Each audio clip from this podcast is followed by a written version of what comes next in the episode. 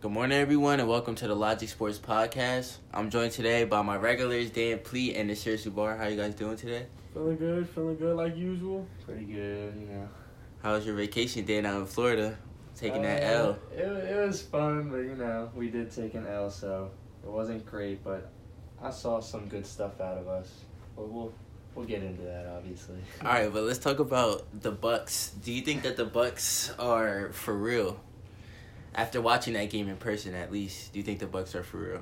I mean, that atmosphere was, was kind of crazy, honestly. Like, there were a lot of Eagles fans. It was pretty close to probably maybe 60 40, 65 35 Bucks fans. But um, those Bucks fans are really bringing it, I'm telling you. And they loved it. They, were, they had people in the end zone, Bucks players, like in the end zone, hyping them up when they're up uh, 27 to 14. And they're, they were they were having it there, and I really loved that atmosphere. Even though uh, the Bucks did win, I thought that they looked uh, they looked really good, and this will definitely be a good game for them this week to see if they're actually uh, legit against the Steelers. Yeah, see, I just can't. I, I think that Fitzmagic has had two really good games to start off. He had, he went twenty seven for thirty three with four hundred two yards, four touchdowns, and one interception against one of the most premier defenses in the league. I said it last week. I think they're one of the best. I think they could be up there, but I just think this can't. Can, I don't think this will consistently take them to the playoffs. I think he's going on. I think he's hot right now. He's feeling a groove, but I think someone's going to figure him out. He still is a backup. He's better than Jameis Winston in my opinion, but I don't think this will catapult them to being an elite team in the playoffs. I know anything can happen, but I just don't see this happening. Well, yeah, I mean, I agree with what you said. Just because you look at the fact that I think no matter what, he should be the quarterback for the rest of the year, yeah, and I think he's actually kind of good. But going forward, you look at who they have to go against in their division, like the Saints, the Falcons, and the Yeah, Panthers. it's one of the it's just, toughest it's just, it's not even a knock against the Bucks. Like they're a good team, but I just don't think they're really ready yet until they get that actual franchise quarterback. And Fitzpatrick can definitely win them, you know, six, seven, maybe eight games this year. I Mhm. could be wrong. He could win a lot. He could win more, but it's gonna be really interesting to see. But would you, would any of you guys even consider starting Jameis next week when he comes back? I well, personally, I'm not a Jameis fan, so I don't think he's good enough to play in the league anymore. I just don't think he's grown into what he was supposed to be.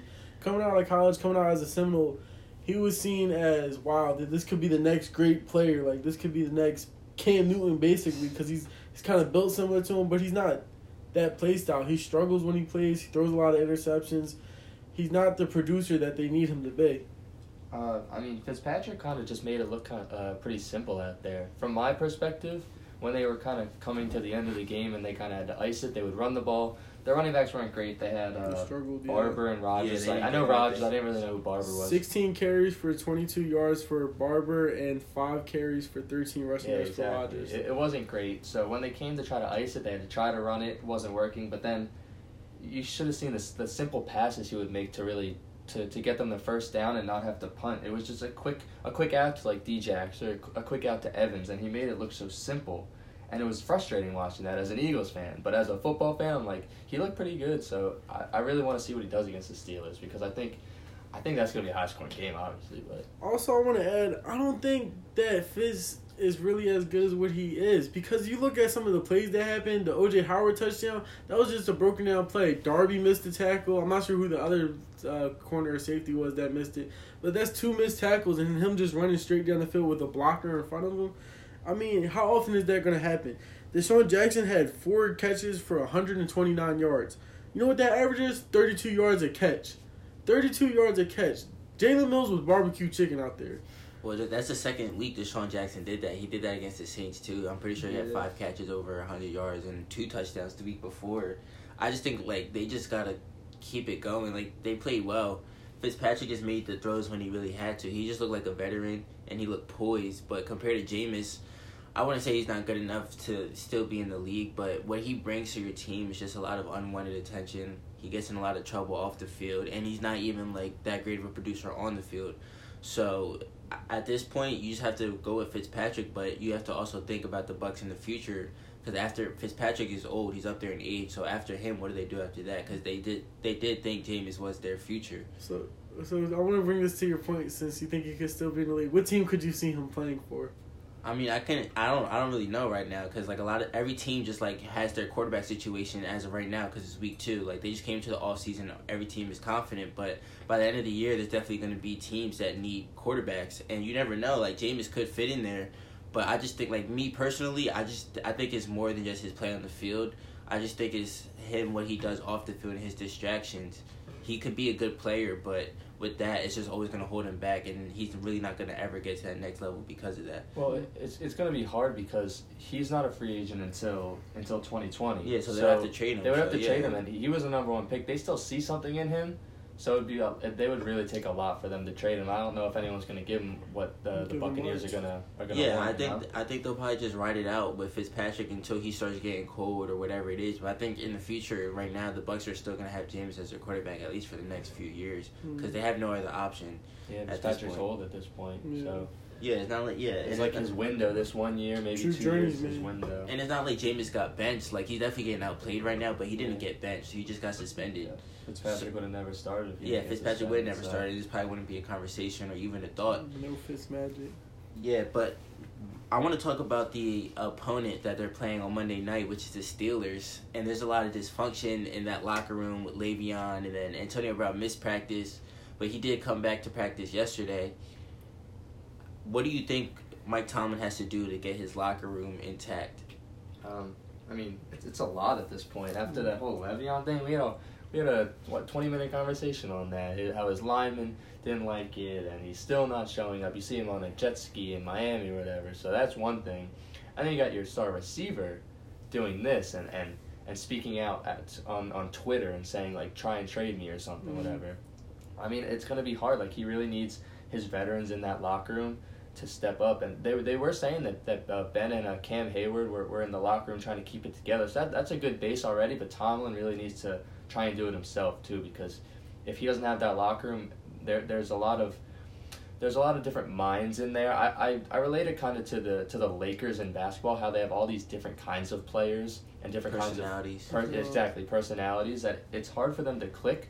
So once that chemistry kind of goes away, you'll lose it all. So I mean, Tomlin really needs to help them get back together. I believe. Yeah, but just the way they spoke about Le'Veon Bell, you could feel the turmoil was starting to build with him not showing up. So like Le'Veon, all the linemen are still gonna have their mindsets about Le'Veon. Le'Veon's gonna have his mindsets about the line.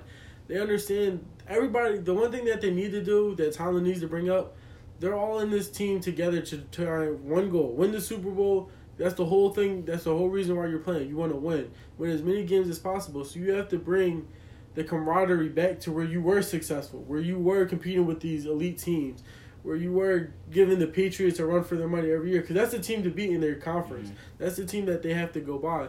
So, for your two best players to be dealing with turmoil some way and somehow within the locker room, you really got to cut that off quick, or else it could turn out really bad for them. I just think it, like all of this mess is Mike Tomlin's fault. He's a I think he's a good football coach, but it's more than just X's and O's being a coach. You really got to keep your team together and keep yeah. them disciplined. Mm-hmm. And I think the Steelers are kind of like the most undisciplined team outside of football. If you look at just all the all their players and like what they do on social media, like every like Antonio Brown, Le'Veon Bell, they're very active on social media, and you don't really see that from a lot of other athletes. You know, nonstop every day and also I feel like they're just not as tight. It's a lot of like he said, she said, all this stuff. And if you're gonna be a team, then money wouldn't be a problem, or or you not getting the ball wouldn't be a problem, like in Antonio Brown's case. But Mike Tom just needs to bring your team together because I look at it and I see all the all these other players, like for example Earl Thomas. Obviously, he he held out and he went in extension, but at the end of the day, he said, "I'm gonna go out there and play because of my teammates. Like I'm gonna remember what the organization did, but those are my guys, those are my teammates." And Le'Veon Bell's not there. He obviously doesn't care about his teammates or playing football. He just cares about himself and money, and it's kind of selfish. So you, you if you're Mike Tomlin, you got to get that out of all your players. All your players are a little bit of selfish, and you just have to get them to be unselfish, and they they can really gel. And I feel like the past couple years they could have excelled to the next level and won a Super Bowl, but they couldn't because they never were together. And I feel like that's the biggest problem. And if Mike Tomlin can't do that, then he might have to go.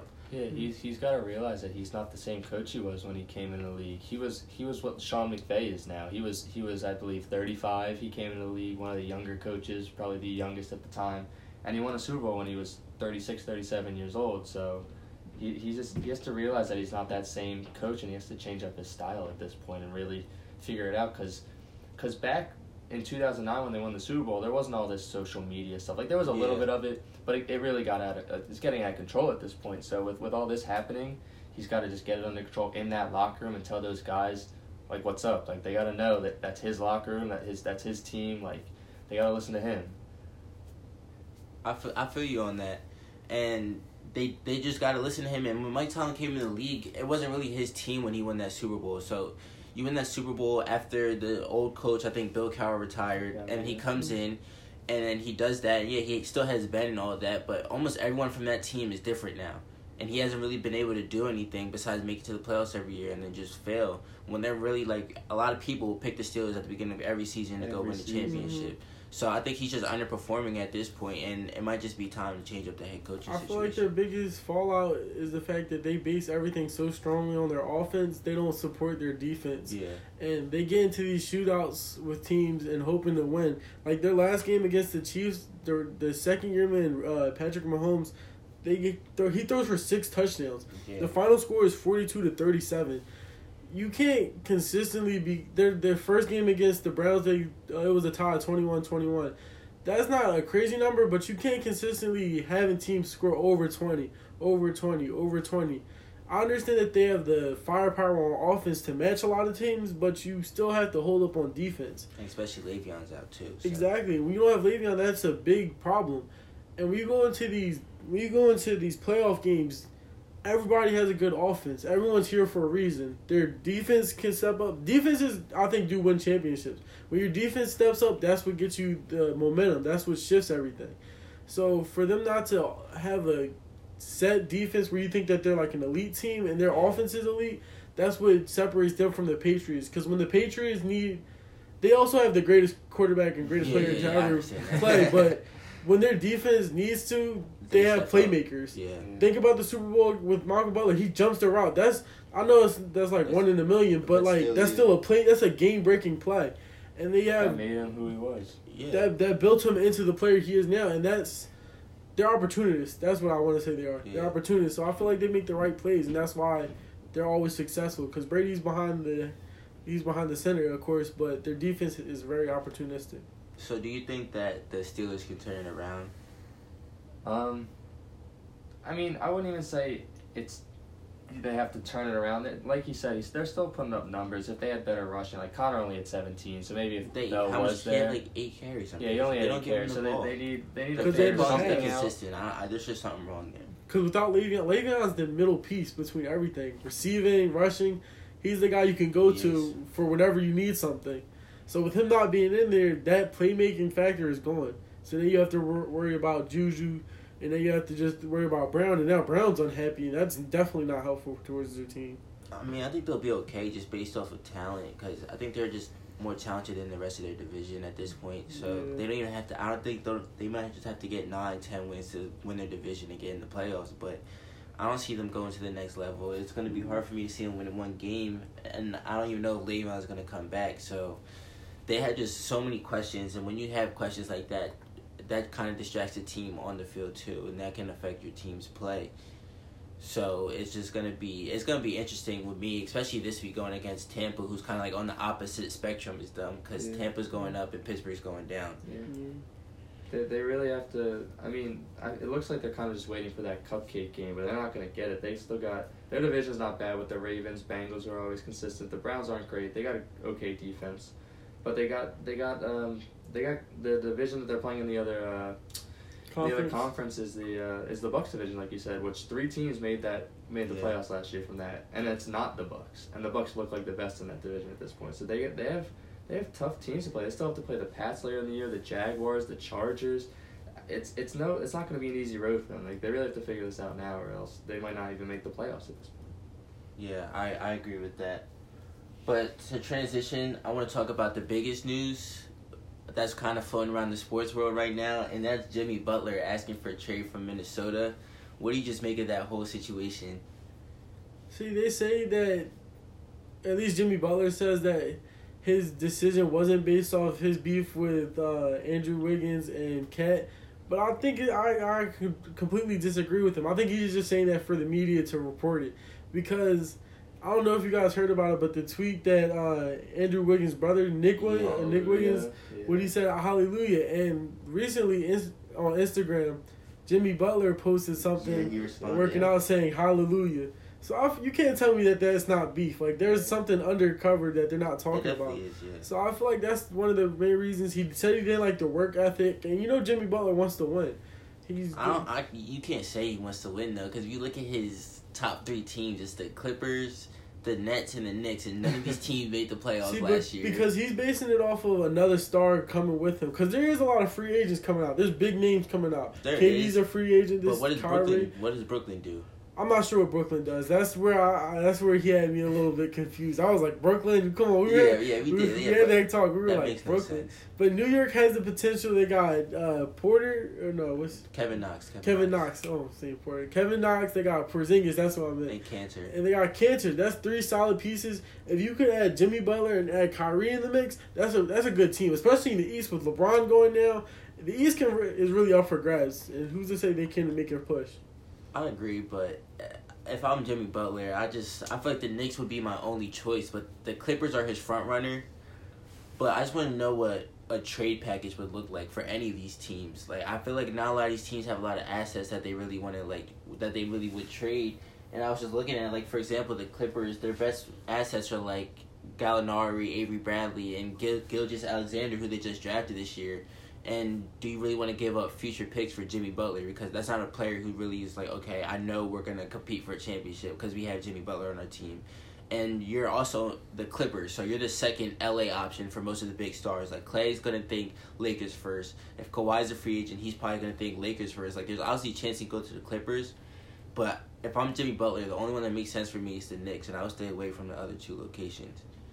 I mean, Jimmy Butler's just he gotta I don't even know what it is. It it seems like he just wants to be somewhere that he could be the guy at this point. Mm-hmm. You know, like he didn't. I didn't think he actually liked Wiggins and KAT near him. Like they they help him a lot, so he probably should have liked it. But I don't know what was going on in that so locker room. Like, he said it was the the lack of effort and like the grind, because you know he's a workhorse. Yeah, and you can tell that.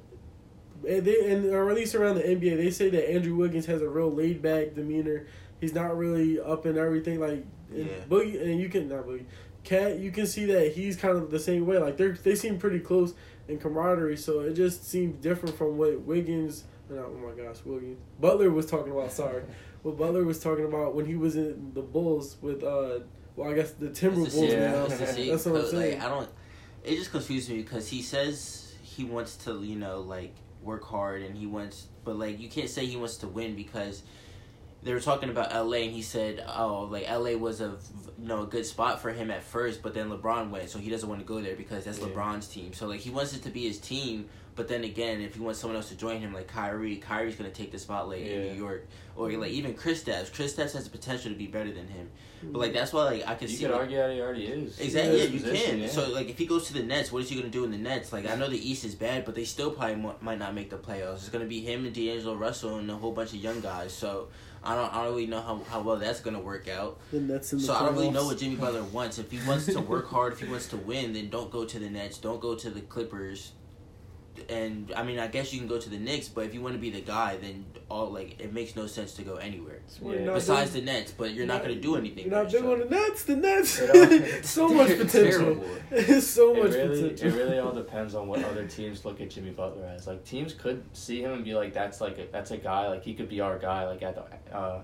in our locker room on the on the court." But you would know? you? But like he's probably going to be like a future first round pick. Do you want to give up a first round pick and no, some yeah, exactly. I'm saying I don't want to do that. Like at, since we're not GMs, we don't know what they think. Like at for us, he's not like I don't think he really is the number one guy who could win you a championship unless I think he has he's those a great player around. though. Yeah. He is. He definitely is. But I don't. I wouldn't mortgage my future for it. You know, I would. I would. I would be like, you know, I'll, I'll give you like maybe a, a few like smaller assets for him, yeah. but I'm not going to give you those big ones. Like I, we we're still trying to build our team. Like he's a good player, but is he really that guy who we can give up a bunch of first rounders. Especially those teams because they're not ready. Like they're not ready. Like okay, I can. If I'm the Nets, I haven't had a first round pick in years, so I know I'm not ready to give up a first round pick for Jimmy Butler.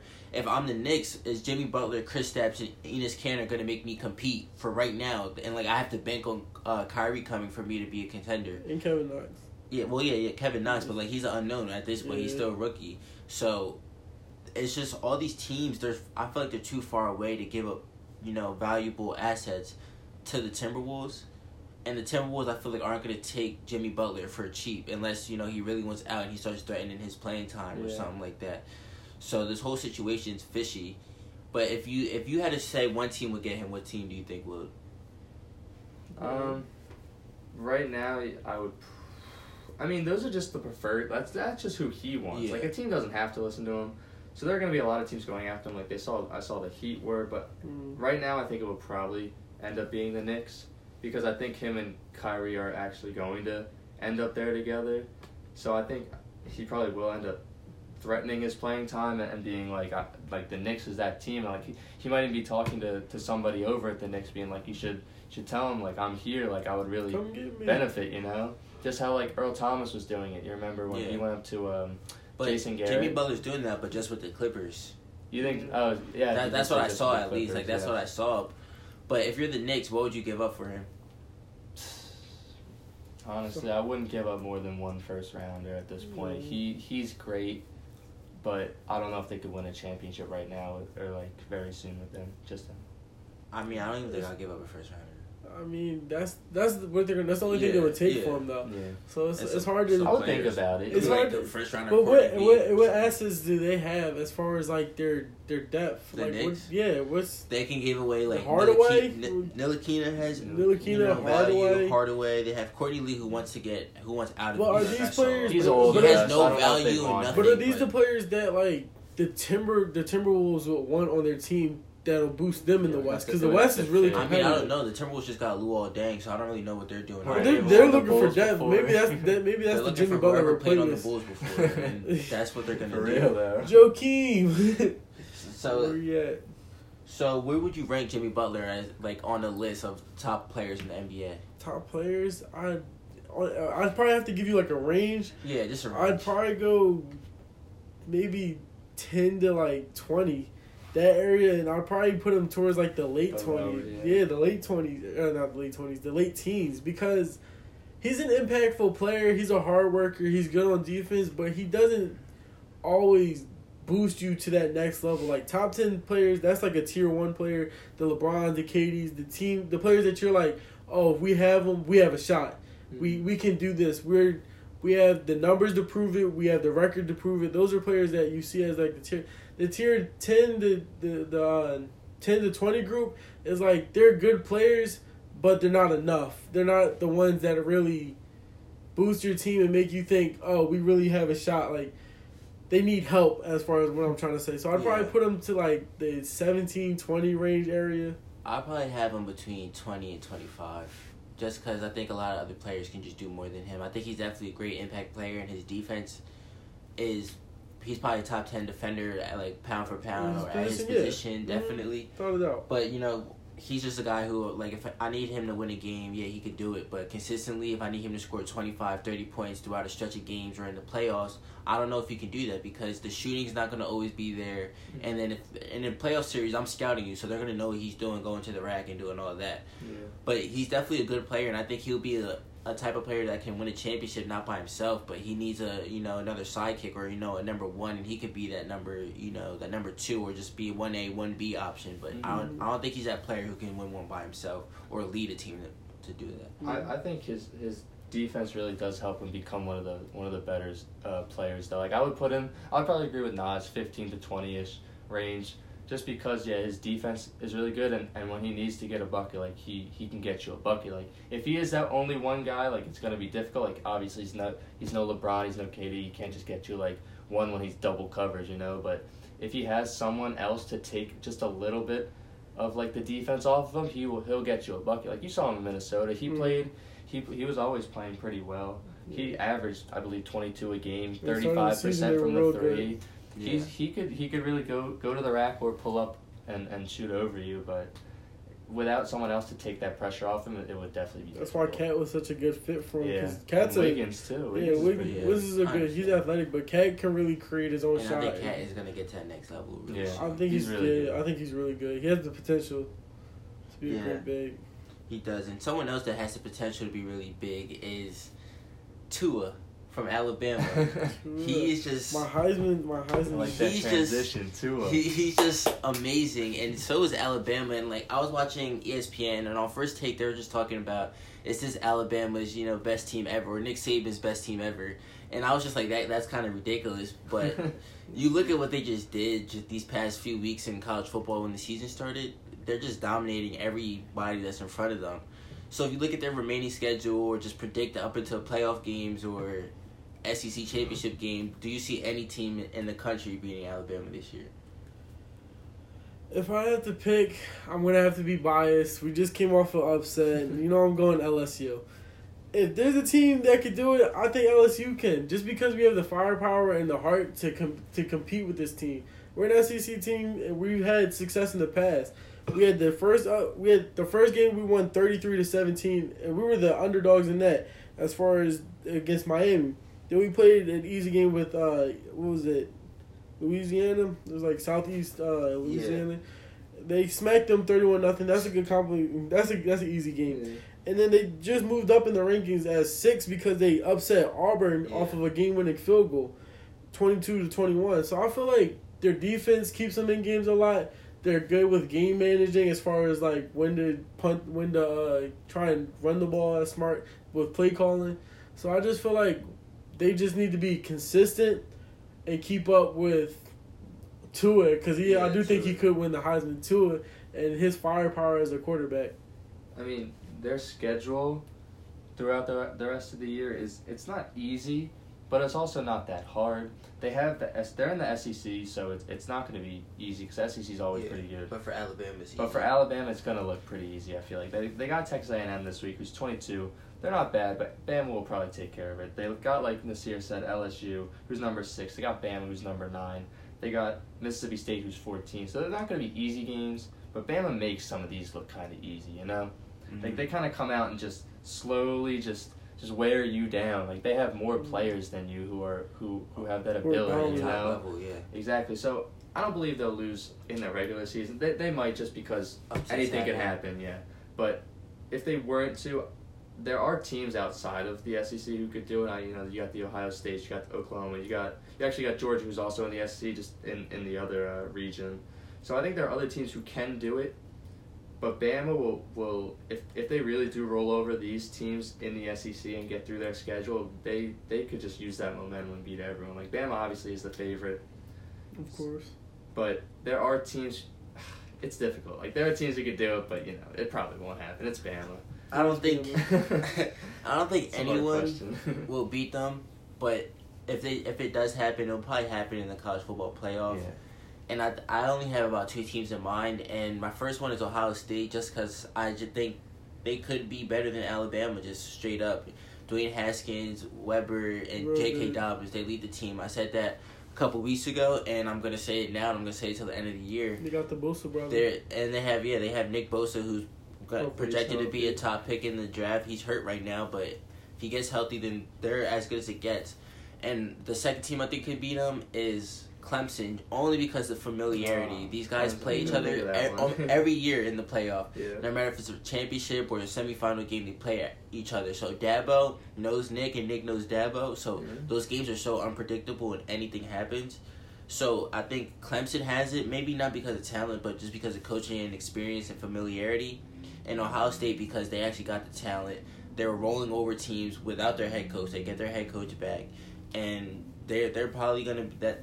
My championship pick will probably be Ohio State, Alabama, and then Ohio State really does have a good chance to upset them. Yeah, we just got to see who, who gets upset because that's really how it all plays out. It does, Late yeah. game, uh, late season too, especially. Yeah, it does because they, they can lose a, a game late and then that can really forfeit on their spot in the Drop college them out. pl- playoff. I mean, But they're Alabama, so they always get that upper edge no matter what. If they have one loss that, that Yeah. looks at them like okay, like they're Because they always have the shot. They, they always have the talent. You see the roster, you look at it, and they always talk about their front seven. Their front seven is really good. So they feel like that their front seven could be one of the best that they've ever had. And if you look at it, it makes They sense. produce NFL players. too. Exactly. So it just shows whenever you see Alabama, that's the team you're thinking, oh, if we beat them, wow. Like, if you beat Alabama, you put yourself at a higher pedestal because you have that confidence now. So if you can beat Bama, that it's not gonna drop them out the playoffs. If you beat them once, you're gonna have to see them again. Yeah. But it gives you the confidence to say, we did this once. Let's go out and do it again. You know what I'm saying? Yeah, I understand. I, I did like what you were talking about with Ohio State. Like they actually do have a chance. Urban Meyer's just coming back now. He's probably he's probably pumped up. He he knows like everyone thinks he's he's his back's to the wall. Like he needs to show that he's still his his mind's there for just football. Yeah. And it's not anywhere else. They got they have the depth. They they played um when they played the other day, uh, they have Nick Bosa on the line, and then they had someone that nobody talks about, and it's, and um, sorry, just give me one second. He was on the line, and he got the pick six. His last name, I can't even think of it I at this wasn't watching point. the last game. I'm sorry, I'll look it up and, and I'll get back to you. But I'm just saying he is another guy who they were saying is could be a first round pick. So with that firepower, who could who have all these this NFL talent on your team, not just the offense but also the defense, that just means that you have you have a chance because these are these are guys going up against other NFL guys. So it just depends who's really who's really better. And if you have NFL talent, you never know what you get with NFL talent. You can get a fourth round pick who's amazing. You can get a first round pick who's amazing. So if you're saying at this point that he's a first round pick, he's supposed to be better than everyone else. He is, so he yeah. wants to show in those big games that he's better. Was it Jones? Yeah. What was his first name?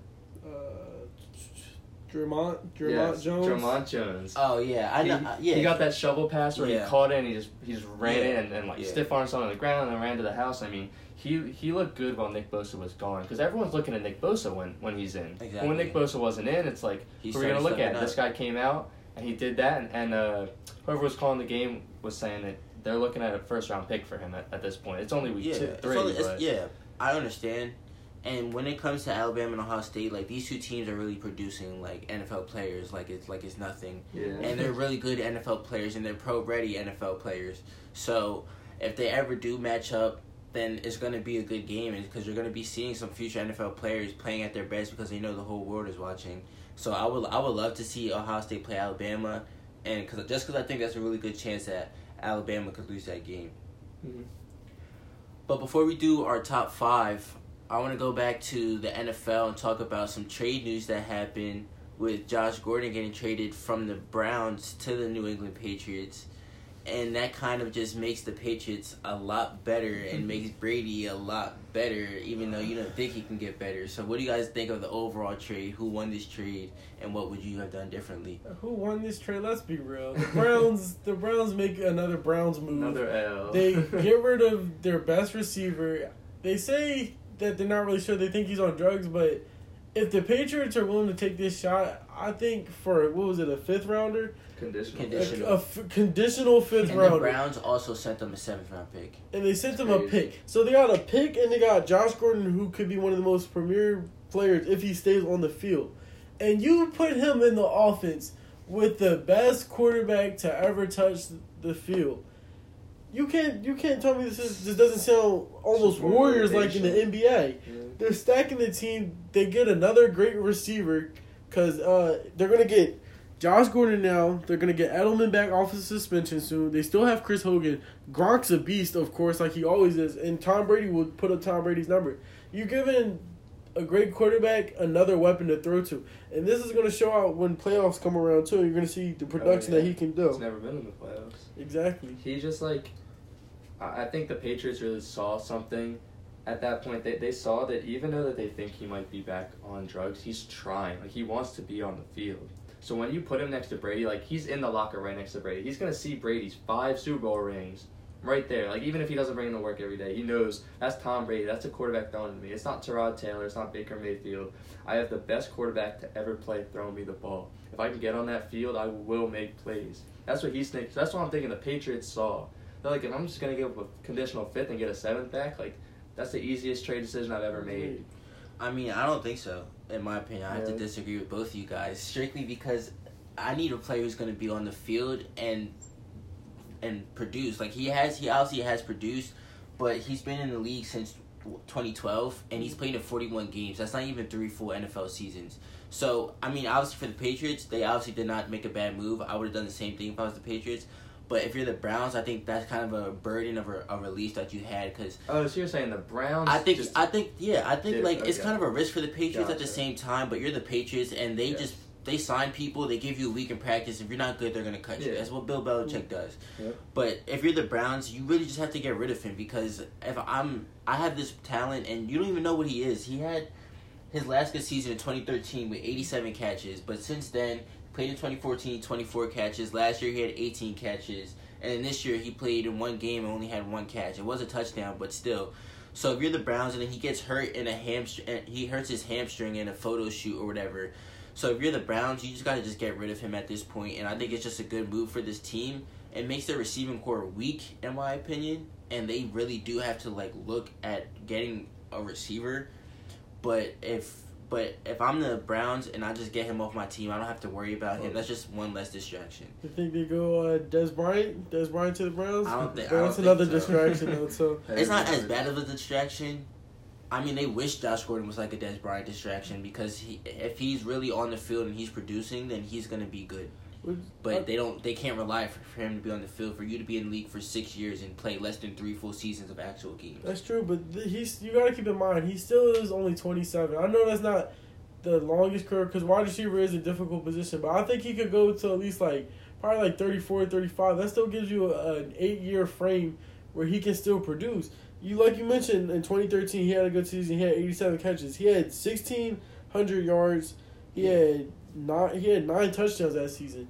When But you that's s- 2013. That's a completely was five different years year. ago. You can look at Dez's numbers from It's a while 2013, and he was the best receiver in the league. That's true, but you also have to look at the quarterback. So the way the quarterback gets you the ball, the delivery that he's But getting it from. but look, if you look at Josh Gordon, what he did last year, he didn't even like he he obviously missed a lot of games, but he still wasn't even producing. And then he look at him this year, one catch with Tyrod Taylor, who was his quarterback in 2013. He, he had Uh-huh. someone garbage, obviously. Brandon It- like the, the quarterbacks was just worse back yeah, then. but so DeShone Kizer was terrible for But that he team. But yeah, he had DeShone Kizer for one season, but that I'm talking about 2013. A lot has changed from 2013 to now. The top players in 2013, most of them aren't still the top players or still even in the league. So, I mean, it's not, guaranteed that he's the same Josh Gordon. That's when everyone is really still thinking. And now he's coming with the Patriots. He's gonna he's gonna learn the system. He has like what he's gonna have a week or two to learn the system, and then Edelman's coming back. So I don't know really how much he really is gonna produce, how much the Patriots are gonna use him. I think the Patriots just got him as like a blanket. And look, if he actually works out, he's the same Josh Gordon, then they hit. But if not, they didn't give up anything and they lost. But I just not so sold on Josh Gordon yet, just because he did have one good season, and that was five years ago, about to be six mm-hmm. years. I, I understand that. I just believe the Patriots at this point they're they've been to the Super Bowl so many times. They were just there, so they still have pretty much the same team. So they're thinking we still have a good chance to go to the Super Bowl. Then we got this guy. We only have to give a conditional fifth round, and we get a seventh back. And this guy ha- has he's had a year where he's done great. And like you said, that was a while ago. It really was. That was five years ago. So even though he hasn't done it in a while, he showed that he can. Like you don't see people who can do what he Yeah. did that one year. So just because that's a possibility, and you're only giving up so little for it, Yeah, Uh, for sure. but I, I do I do understand where you're coming from, saying the Browns had to get get him out of their locker room. It probably was a burden at, at the time, so they're probably relieved that they did it. But I just think they could have got something more out of it. They could they could have, but then again, a lot of teams are just like, wow, they're really just trading him out of nowhere. Yeah. So you have to think about it. If I'm another team, you're really like, all right, I'm not gonna give up all this for a person who might not be on the field. He might have extra problems outside of football. So that's why the pick was even conditional because they don't know what's gonna happen with Josh Gordon. Yeah.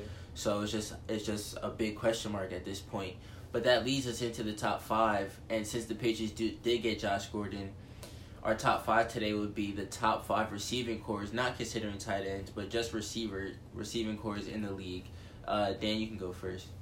All right. Well, I'll start with who we were just talking about. I think the Patriots, even without Josh Gordon, had one of the top ones. But with him, if he plays and he's productive at all, I believe they're even they're even higher. Especially because of Brady, bringing him into consideration because he can get them the ball. They got Hogan, they got Edelman, they got Dorsett, who actually looked pretty good too. Yeah, he's solid. So I mean, that's already a pretty good one. My second one's the Lions. Tate and Jones last year were incredible, and now they got Golladay, who's doing pretty well. He was doing good last year too. Yeah, he was doing okay, but like first two games, he looked like he could be number one there. So it's like seeing if he could keep doing that, that could be number one on the receiving course. Right now, I have, I have him at two. Then I got the Steelers, Juju, AB, you know, simple, and then James Washington, Justin Hunter, are okay, help him out. Then I got the Chargers. You got Keenan Allen.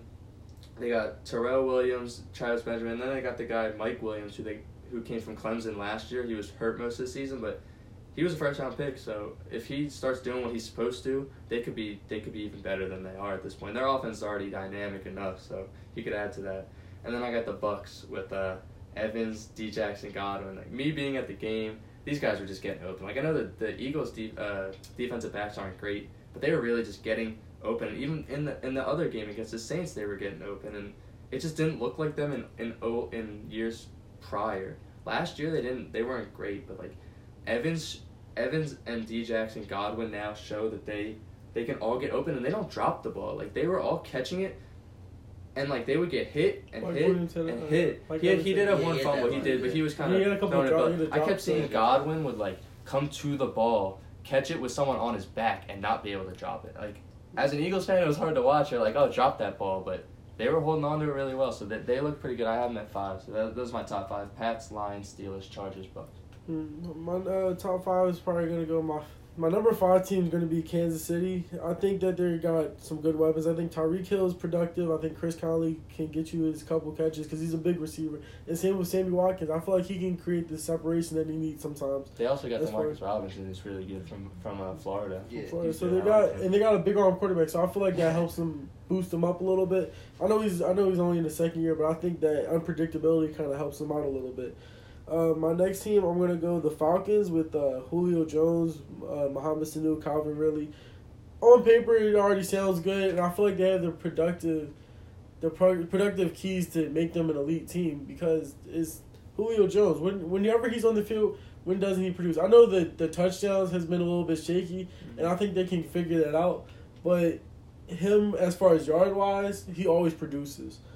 Uh, my third team, I'd probably go the Chargers, like you said before. Keenan Allen, Travis Benjamin, Tyrell Williams. They they got Mike Williams. They got solid receivers that have shown they can produce. Keenan Allen's a great speed receiver. He's great at getting open. He's great at creating the separation that needs to make a valuable catch. My number two team is Pittsburgh Steelers with Antonio Brown, Juju, always productive as they are. Uh, Darrius Heyward-Bey. They got James Washington. He's he's pretty solid. And then my number one is now the Patriots because I do think I really think that Josh Gordon can be that separation because they already I know Gronk's not a receiver but he plays like a receiver as far as what his role is for the team and they need him. So I think Josh Gordon makes them a, a separated team. They get Edelman back coming soon, so that'll be good. Dorsett's good at he's a great speed outlet, and Chris Hogan solid too. Well, my top five, my number one team is the Detroit Lions. Just strictly because these receivers are so consistent and they've been doing it for years. At least Marvin Jones and Golden Tate have. And then towards like late last year, Kenny Golladay started really getting involved. And like Dan said earlier, the first two weeks he looks like he can actually be the number one. And they sling the ball all over the place. And Yeah, these receivers, the these receivers, these receivers get open and they just produce. So I think they're they're really the number one receiving core. Number two, I have the New England Patriots. They just got Josh Gordon, and Edelman is suspended right now too, so he comes back in Week Five. And they also have Chris Hogan, Dorsett, so they're deep. They're deep, and they they're all gonna have their own individual games where they get theirs. And Brady just has more weapons. They also have the best quarterback of all time thrown to them, so it makes it easier for them. Number three, I'm going the Atlanta Falcons strictly because Julio Jones is a monster. I know in the red zone that's a different story, but Julio Jones, Mohamed Sanu, they were re- already really good, and then you add a rookie in Calvin Ridley who struggled his first game, but uh, last week he actually did really well, and he uh, he scored, he got in the end zone. So I think if he can get into his own, then the Falcons can actually have a really good receiving core. Number four, I'm going the Tampa Bay Bucs strictly because I thought they were going to be really good coming into last year Yeah, because they signed. DeSean Jackson and Chris Godwin went to Penn State and I watched him and he was a late bloomer and they always said you know in a couple years he he has potential to be really good so he came out of nowhere and he was a mid round draft pick and in a few years he's going to be a monster. He catches everything, and right now he's even showing it. And Fitzpatrick has Evans and Jackson playing better than like better than they have with Jameis. So I think the Bucs come in at number four and five. I have the Rams. Cause mm. Cooper Kupp, Brandin Cooks, Robert Woods, they got speed. They they can all move in the slot, play the outside. They got good hands, and the offense is set up perfectly for all three of their types. And Sean McVay really knows how to use them. And having Brandin Cooks, you know, they really didn't have a number one. And and now having Brandin Cooks, it can spread the field out, and so Robert Woods can also you know spread the field field out, and Cooper Kupp is more that possession guy who can get them down the field. But the game tonight is the Jets and the Browns, and we always do our predictions for the Thursday game. So what's the score and who wins for Jets Browns? I'm gonna go out and say that the Browns get their first victory. I think I think it's been I think the wait has been long enough. I think that their defense is really good. I think they're solid enough to make the step where they can finally get their first win, first guys. Win. I think Tyrod is that good. They can get one win. I think I think Tyrod will be able to manage against the Jets defense. I know they're pretty good, but I think Sam Darnold going against the Browns defense is what's going to change the game. I think they're going to force turnovers. He kind of throws picks from time to time, so I feel like they'll have enough consistency on defense where they're getting stops and the stops, and then where they can get a get enough points to win. My final score for this is probably going to be. I want to go 21-13. The uh, Browns. Browns, okay. So, I personally I think it's going to be lower scoring. You still got a rookie quarterback who looked good in his first game, but kind of shaky in the second, and they got Tyrod, uh, Tyrod Taylor who's just shaky. He's always been shaky, kind of. But um, the defenses both looked good in their first two games, I thought. So I think defense will, will win out. The only way I think it changed. No, yeah, I think defense is going to win out. I think that Tyrod Taylor honestly should just be benched for this game, and Baker Mayfield should come in. That would be the number fit. one against the number three uh, pick.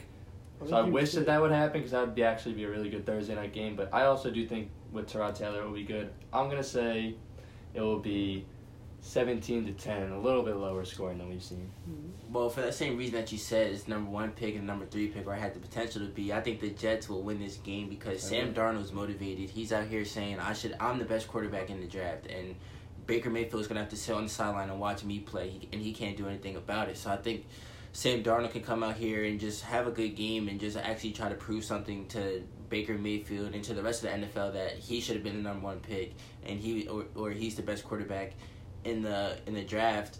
And when it comes to the rest of the teams, to the rest of the team, uh, the Jets have a good defense. So do the Browns. So I think it w- won't be you know crazy high scoring, but I think the Jets could get the better of the Browns because I think Tyrod might make a couple mistakes, and you know he doesn't have any receivers. There's really no receivers there. Hey, Jarvis. So, Jarvis is still. Well, he has Jarvis, but that's Duke, it. Duke Johnson's a good receiver, even though he's a running back. So if I had to choose, I'm gonna go the Jets, twenty four to fourteen by ten. Mm.